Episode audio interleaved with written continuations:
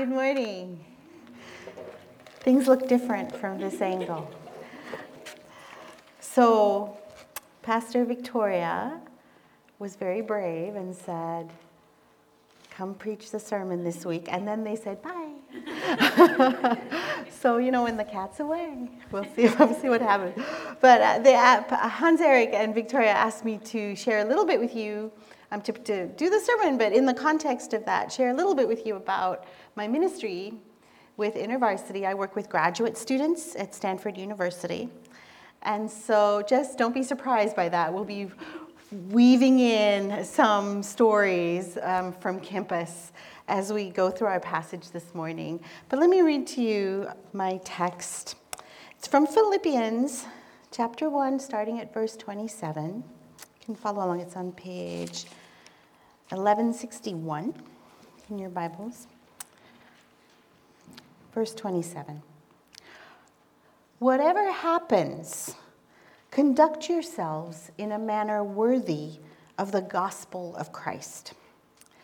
Then, whether I come and see you or only hear about you in my absence, I will know that you stand firm in one spirit, contending as one man for the faith of the gospel, without being frightened in any way by those who oppose you.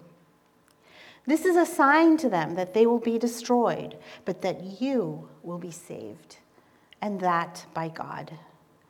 For it has been granted to you on behalf of Christ, not only to believe on him, but also to suffer for him. Since you are going through the same struggle you saw I had, and now hear that I still have. If you have any encouragement from being united with Christ, if any comfort from his love, if any fellowship with the Spirit, if any tenderness and compassion, then make my joy complete by being one in spirit, oops, by being like-minded, having the same love, being one in spirit and purpose. Do nothing out of selfish ambition or vain conceit, but in humility consider others better than yourselves. Each of you should look not only to your own interests, but also to the interests of others. Your attitude should be the same as that of Christ Jesus, who being in the very nature God, did not consider equality with God something to be grasped, but made himself nothing, taking the very nature of a servant, being made in human likeness. And being found in appearance as a man, he humbled himself and became obedient to death, even death on a cross. Therefore, God exalted him to the highest place and gave him the name that is above every name, that at the name of Jesus, every knee should bow in heaven and on earth and under the earth, and every tongue confess that Jesus Christ is Lord, to the glory of God the Father. Let's pray. Father God, may the words of my mouth and the meditation of my heart be pleasing in your sight. Um, speak to us now, Lord Jesus, through your word. Amen. Well, this morning I want to talk about citizenship. Um, when I was reflecting on this week and thinking about what is it that we're trying to do in my ministry on campus with grad students, I was, I was reminded by something Jared said very, very early on when we first arrived. He said, the goal of Ivy Grad, that's the name of our fellowship, the goal of Ivy Grad is to produce good citizens of the church. And this idea of citizenship is something that's quite personal to me right now, because one of my, one of the things I'm thinking about for the twenty eighteen is, do I apply for U S citizenship? Um, right now, I'm an Australian citizen, and I'm a U S resident. And being a citizen of one place and a resident of another place, it has certain consequences, actually. So right now, I pay U S taxes, but I don't get to vote. You guys had a little revolution about that, right, at one point? Yeah. Um, we've just had the Winter Olympics. I love the Winter Olympics. And I had two countries to cheer for. You know, actually, I had three. I was born in Malaysia, and for the first time ever, Malaysia had a Winter Olympics team. but that's got nothing to do with this morning. And, um, and you know, it's pretty unlikely, but if ever there was a war between Australia and the United States, which is very unlikely, but if it were to happen, where I sit right now, things could get kind of sticky, right? It'd, it'd be an interesting situation for me. Um, and so, hmm, do I become a U S citizen? Do I pledge allegiance to the country that I'm actually living in? Um, and speaking of pledges and oaths, um, Natalie's going to put up on the screen, I looked up the oath that the United States would have me take if I decided to become a citizen. I hereby declare on oath that I absolutely and entirely renounce and abjure, I don't even know what that means, all allegiance and fidelity to any foreign prince, potentate, state, or sovereignty. And I'll support and defend the Constitution and the laws of the United States of America. I'll bear arms on behalf of the United States. I'll perform non-combatant service. I'll perform work of national importance. When we think about the idea of citizenship, we think about our relationship to a sovereignty. Which sovereignty will protect me? Which sovereignty can call on me to serve? To which sovereignty will I give my allegiance? And that word allegiance comes up a couple of times in that oath.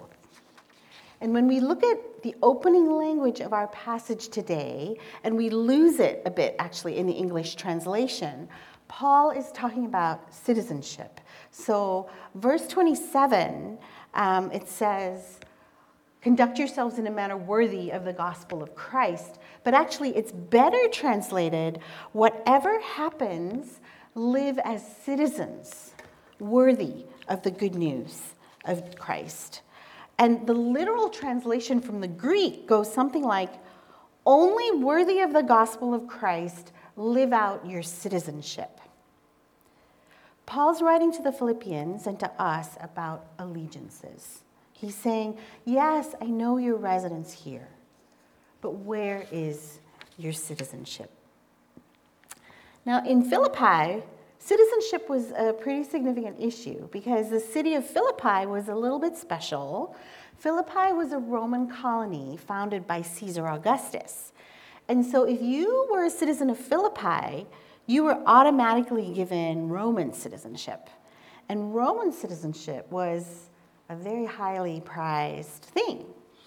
We know Paul was a Roman citizen, and his citizenship gave him the right to appeal to Caesar um, when he was imprisoned, right? Not everybody could do that. Um, and so if you were a Philippian citizen, you had you automatically had a very privileged status because you also got Roman citizenship. But just because you lived in Philippi, it didn't mean that you were a citizen of Philippi. So in Philippi, and actually in Rome for that matter, there was this distinction between residents, people who lived there, and citizens. And actually in the life of the Philippian church, there was this distinction. So in the Philippian church, not everyone would have been a citizen. So if we look at who we know was in the Philippian church, we had Lydia. So Lydia was one of the founders of the church. She, we know she was a merchant. She, she sold uh, the purple... the famous purple cloth. She was probably pretty wealthy. We think she was a homeowner. She might have even hosted the Philippian church, right? She was probably a citizen. But we also know about the Philippian jailer, um, a servant of Rome, um, but kind of a, I don't know, a civil servant, um, overseeing a prison, maybe a citizen. And then thirdly, we also know about the slave girl who had the gift of divination that, and Paul delivered her in Acts seventeen and kind of caused that riot. She was a slave, probably not a citizen. And so in using this language of citizenship here, Paul is saying, you who are the church at Philippi, you may or may not all be citizens of Rome. You may all be from different social tiers in the society. And you're all subject to different rights and obligations here. But all of you, all of you are citizens of heaven. In God's kingdom, through Christ, all of you have the same rights, the same protections, the same responsibilities. And this flows to you by God's grace through your allegiance to Christ. And so even while you're living out your residence here on earth, and this could mean, this could mean for them, some of them it meant Roman citizenship, for some of them it meant slavery. As you're living out your residence here on earth, do this as citizens of heaven. Live your lives out here as people whose first allegiance is to Christ. So what does this look like? Paul starts to unfold in the rest of our text what this could look like. The opening words of our passage, whatever happens. I want to take a look at these two little words, whatever happens. Um, because before we think about where our citizenship is, it's helpful to think about where are we resident now? What, what's our current situation? And so with these words, whatever happens, Paul says, what's your situation now? And with these words, he's addressing their place of residence, and with these words, he's addressing some of their fear.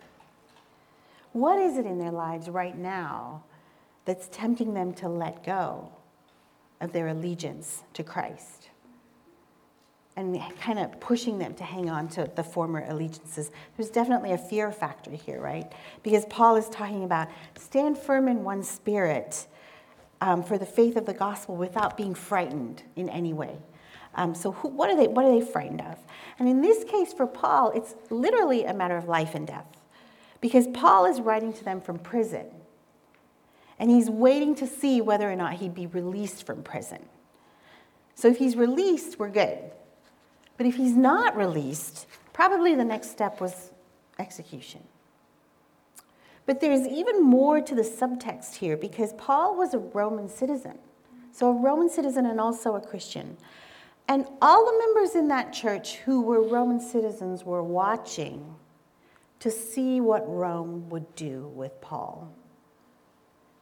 Of course, they were concerned about Paul. They loved Paul. He loved them. We see this love throughout the whole letter. But whatever Rome did to Paul, that would set a precedent for them. Um, would Roman citizenship be enough to give them the freedom to live as Christians? If Rome decided they execute Paul, Rome could also execute them. So it's a pretty extreme situation. So when Paul is saying to Philippi, whatever happens, it's a pretty extreme and scary situation. What's it like on campus? What's our whatever happens on campus?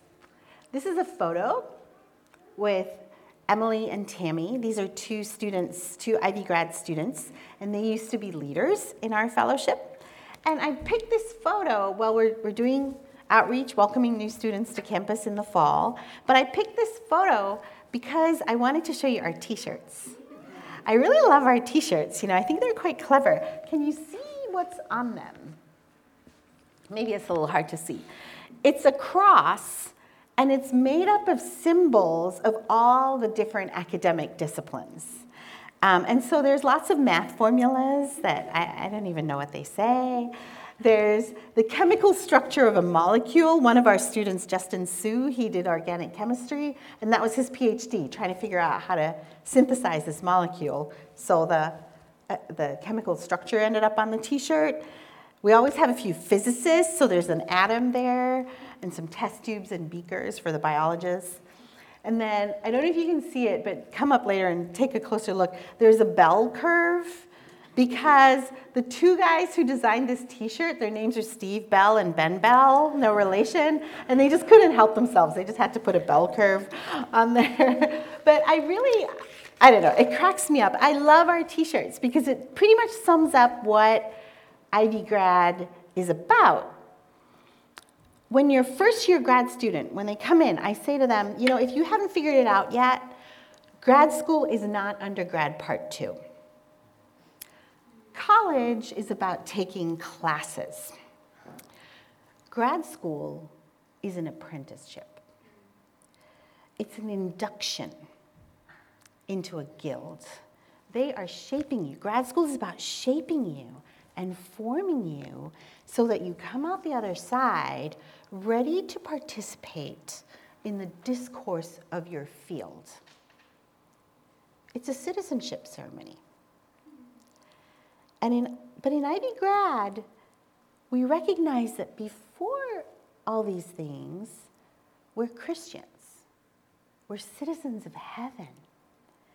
And by placing all these symbols in the shape of a cross, it's kind of, well, it was kind of the Bell's way of saying, we need to figure out how these two sovereignties are supposed to relate to each other. We need to figure out where Jesus' imperatives and priorities and the, the priorities of our disciplines overlap, but also where, where they clash.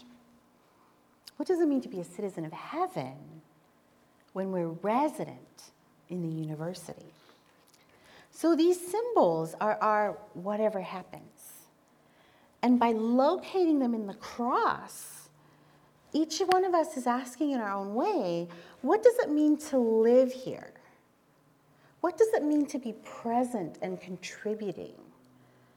What does it mean to pay our taxes here and to cheer for our team here and all the while be a faithful citizen of heaven? So if my experiment doesn't work out, um, if I'm on this really frustrating committee, if my lab mate is really struggling and needs my help, even though it will take time away from my own project, um, what does it mean to be a faithful citizen of heaven there? And it's not all about our work, actually. So I've got a couple of students who are really struggling with depression. Um, A lot of me- mental health issues on campus. Whatever happens, remember you're a citizen of heaven. Um, for a while there, you know, when I had my accident, Jared had to be my carer, as well as keep up with his research. Whatever happens, conduct yourself as a citizen of heaven. These are our places of residence. These are our whatever happens realities. And so I want to give you just a minute now. In your bulletins, there's a card, a little blank card. I picked this up from Victoria. Um, and I want to give you a minute to just think about what's your whatever happens right now. What's your reality right now? And you've got little pencils in your rows. Just take a moment to think about that question. What's your place of residence? Is it work? Is it your neighborhood? Is it church? You know, Philippians was written to the church community.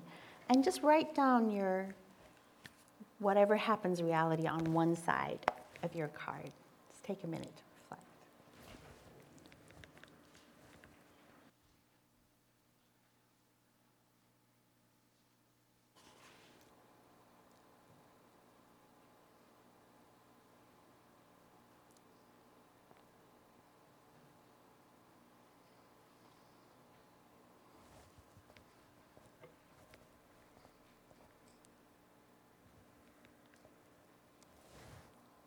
Okay. You can take these cards away with you. We'll come back to the cards before the end. This is our place of residence. This is our whatever happens. It's real. We have to live in it. And in this situation, what does a citizen of heaven look like? And in our passage, actually in the whole letter, Paul is saying, the distinguishing feature of citizens of heaven is their unified allegiance to Christ, even if this means suffering together for him. Our heavenly citizenship is a communal thing, and its fruit is seen in our church community. And so we live out our citizenship in how we relate to each other, how our attitudes and our actions Um, are, are going towards each other. And our model for this, Paul says, is Christ. Do nothing out of selfish ambition or vain conceit. Rather, in humility, value others above yourselves, not looking to your own interests, but each of you to the interests of others. And then he says, in your relationship with one another, have the same mindset as Jesus, being in the very nature God. He did not consider equality with God something to be grasped. So I want to focus on verse six and this image Paul gives us of grasping and letting go. He says, when we look at Jesus, he was in his very nature, literally in his very essence, God, but he doesn't take advantage of this. And um, our translation, I really, I was pleased when I saw this. It says he doesn't grasp after his godness. So we have this image of Jesus letting go of his own status. And he does this out of obedience to God. And it's, you know, it's kind of a compare and contrast thing here, right? Because Jesus was God, and he let that go. But we're not God. And how many times are we grabbing hold and trying trying to be God when we're when we're not? So the next question I want to ask us this morning is, what are we grasping after? And how is that affecting how we see each other and how we treat each other? Um, so... In the university, we spend a lot of time, actually, comparing ourselves to other people. And so Paul's, you know, he says, value others better than yourselves. And this can play out, this looking at other people can kind of play out in interesting ways on campus. Um, this next picture, this, this guy is Professor Charles Lee. He's a professor at the Stanford Business School, and he's a, he's a wonderful Christian man. And this is a picture of him speaking at Harvard a couple of years ago at a Veritas Forum. And he spoke on the topic, you are not your resume. Because in a high-achieving university like Harvard, and Stanford is so similar in this way, students feel like they're under incredible pressure, and their entire self-worth is measured by their achievement. It starts with grades, high school and college, and then extracurricular clubs, and then it's summer internships, and by the time you hit grad school, it expands to papers, and it just goes on and on and on, tenure, grants, all kinds of things. And in the U S, in the world's, you know, of top-tier universities, success is all about your resume. And for often, you know, the unconscious move that we're tempted to make is, my worth is summed up in my resume. We battle with this question of identity all the time on campus. But Charles, he gets up on stage at Harvard and he declares, you are not your resume. He's a citizen of heaven. You're not your resume. And he came back and he gave us talk at Stanford and he told us about this and he said, you know, he gave this, he gave this talk and afterwards a student comes up to him and says, if I'm not my resume, then what am I? Like, we just, our, my heart just broke. That's a good question. If I'm not my resume, if I'm not my achievements, what am I? And that's, that's, that's life on campus a lot of times. If all you are is your resume, actually all the people are, around you are resumes too. It's easy to rip up resumes. Um, Or worse, you don't even see who you're stepping on as you're striving for your goal. And Jesus is saying, don't do that. Don't look at people like that. That's one way this can play out. There's another thing that happens at Stanford, though, that's kind of the flip side of the same coin. You see this duck. At Stanford, we talk about the duck syndrome. You know, you look at a duck, and above the water, everything's cool. And under the water, those feet are paddling really, really, really fast. Um, another d- name for the duck syndrome is the imposter syndrome. Have any of you heard of this? There's a lot of my, I think more of my students suffer from this than the other. They, there's a whole bunch of them that secretly think, I got into Stanford because somebody made a mistake. I actually don't really belong here. I'm not smart enough. And actually, I suffer from duck syndrome. Um, some of you might know that I had the great privilege of studying at Oxford. I did um, theology there, and I never in my wild, wildest dreams thought I would ever get to study at a place like Oxford. Um, but when I was there, I kind of felt funny about it because my first degree grades weren't good enough to get me into the more prestigious B A degree, but I had good relationships at my college, and they admitted me to the more practical ministry degree, the Bachelor of Theology. And so for a long time there I was, you know, rubbing shoulders with people like Jared, who got in under their own steam, and I felt I felt kind of like like I snuck in, you know, under the wire when no one was looking. And I remember I had this really precious moment um, one evening when a friend of mine invited me to dinner at Saint Edmund's Hall. This is there's a picture we've got there. We called it Teddy Hall, Saint Edmund's Hall. It's one of the oldest colleges at Oxford. And Teddy Hall was famous for a lot of things, but one of the things it was really famous for was its food. Amongst the undergrads, for quite a long period of time, it was famous for having the worst food at Oxford. Um, but at Oxford, we had this low table, high table thing going on in the dining hall. And if you're like a, a grad student or a faculty, you get to go to the high table.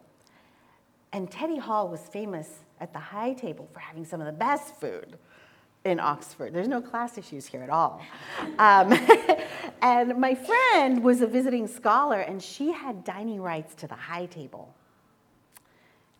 And she took me one night. And it was pretty magnificent. Actually, it was the kind of thing where you had like the candelabra on the table and three different glasses for your, and you want fizzy water or still water, and two kinds of wine, cheese puff palate cleansers between the courses. So I'm sitting there, right, surrounded by like visiting scholars and professors and um, and PhD students, and I'm trying desperately hard not to eat too much and trying to look really, really smart. I, I know. So I'm sitting there, and I'm beside our host. There was a host for this dinner, a lovely English man named Chris, who he did German literature, but very English. And as a host, it was his job to make us all feel comfortable and to make sure conversation flowed. And these guys are really good at making conversation. And so early on in the dinner, he's sitting next to me. He goes, "So what are you reading?" And when they say, "So what are you reading?" he's asking, "What's your program? What are you studying?" So I said, "Theology." And then that feeling of shame kind of came over me, and it's only bachelor's. Got it by mistake. So I said, "I'm doing theology, but, but I think I kind of got in through the back door." And without missing a beat, Chris goes, "Oh, my dear, we all got in through the back door." You know, he's an expert at conversation making. And just with that little comment, I felt so much better. All of us felt like an imposter at Oxford. It's one of those crazy places. None of us are smart enough to be there. Um, you know, somehow this imposter syndrome feels more righteous than the stepping over people.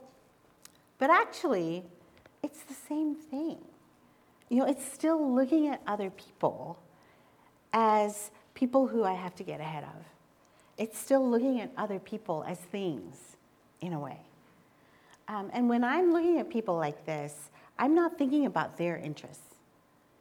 I'm not there to serve them. I want to beat them. The only difference is the first way, I think I can beat them. And with the imposter syndrome, I don't think I can beat them. But it's the same problem.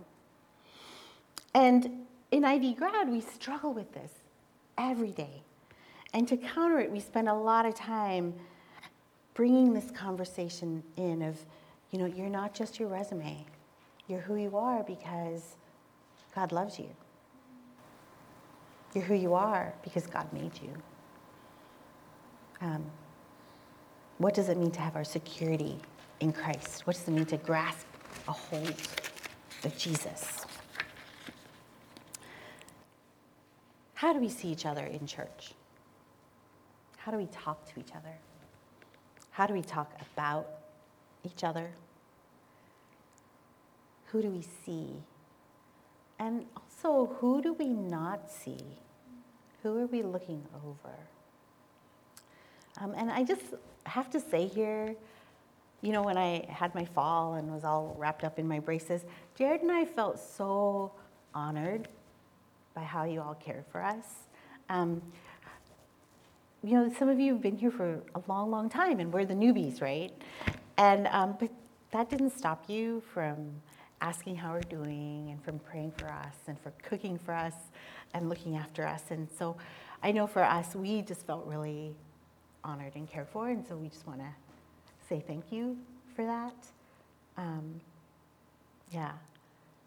But what does it mean to consider others more valuable than yourselves, better than yourselves? So Paul says, be mindful of how we look at each other. And then Paul says, look at Jesus. Our exemplar is Jesus. Jesus is the one who had it all, and he let it go. Jesus Christ, in his very nature, did not grasp after his godness. And so, what are we trying to hold on to? So we have a picture of Diane. This is Diane Lee. I just spent yesterday with her at a faculty conference. She's a professor of child development at Sacramento State University, and she did her PhD at Stanford. And she was one of our leaders in the International Bible Study, and she's given me permission to share her story. Diane, like most PhD students, and now professors, she's really passionate about her work. She loves her work. She thinks it's important. Um, and it is important. She does child development. Um, but during her time in grad school, she says her story, her words, God taught her to let it go. Um, she had to go to South Korea one summer to do field work. And her family's from South Korea, and her research at the time was on Korean children who had been adopted by white American families. And so on this research stint, the whole plan was, she had a grant, the whole plan was to go to South Korea, she had the whole summer, and um, she was going to uh, interview um, families and, and kids. And because her family's from Korea, her, her mom came with her for, for part of the time. And so like any good grad student, she heads out, and her priority in her mind is my research. I've got to get this done. Only a limited period of time, got to get it done. And so she gets there, and she's she's kind of charismatic in her spirituality.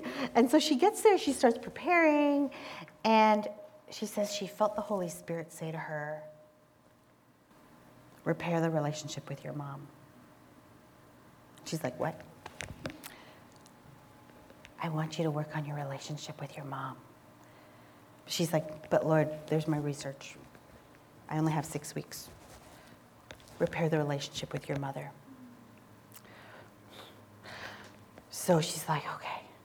She has two weeks with her mom in Korea.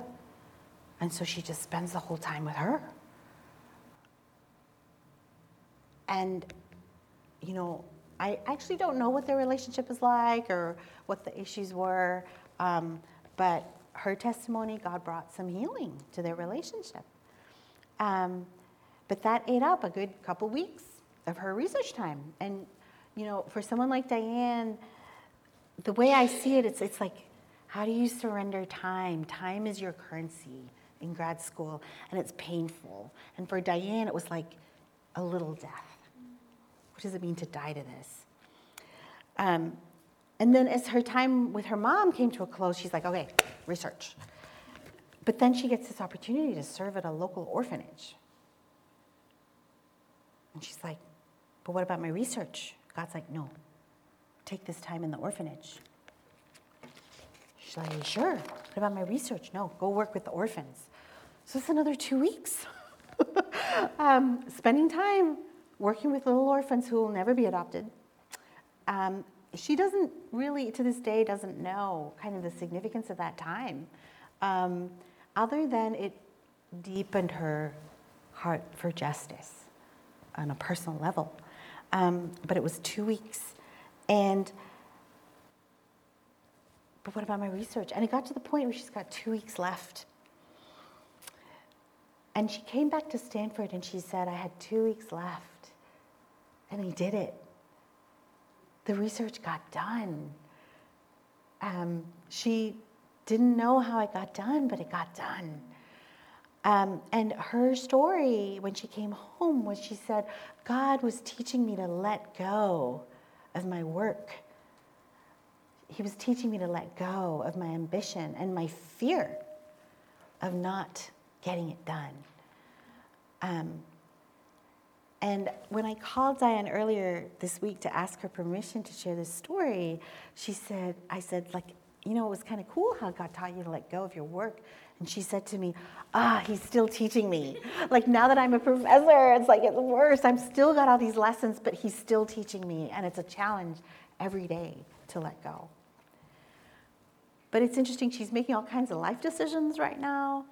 And one thing I've noticed, she holds her job really lightly. Um, she said, yeah, if God calls me out of it, that's okay. Um, and she teaches child development, adolescent development. She teaches classes on human sexuality at Sacramento State. And I don't know about you, but I'm really grateful that as she teaches on those issues, she's not grabbing hold of her position. She's not, she's not thinking about her next career move. She's teaching with a freedom that comes from knowing that God's got this. God's in control. What is God asking you to let go of? What little death is he leading us into? And the, the, the image that comes to my mind is like, if we can let go of the trappings of our place of residence, then our hands are free to grasp a hold of Jesus. If we can let go of what's going on in this place of residence, our hands are free to grab hold of Jesus. And we find freedom in this. And so I want to give us a second chance to reflect back to our little little cards. Flip it over to the other side. And I'm going to give us some time to listen to the Holy Spirit and to see, is there something he's inviting you to let go of? Is there something that he wants you to surrender to him?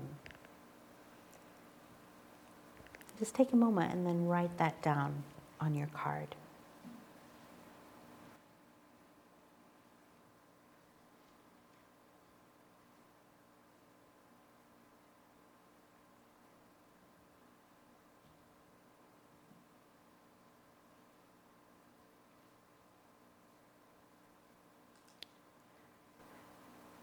Let me say a prayer over these notes.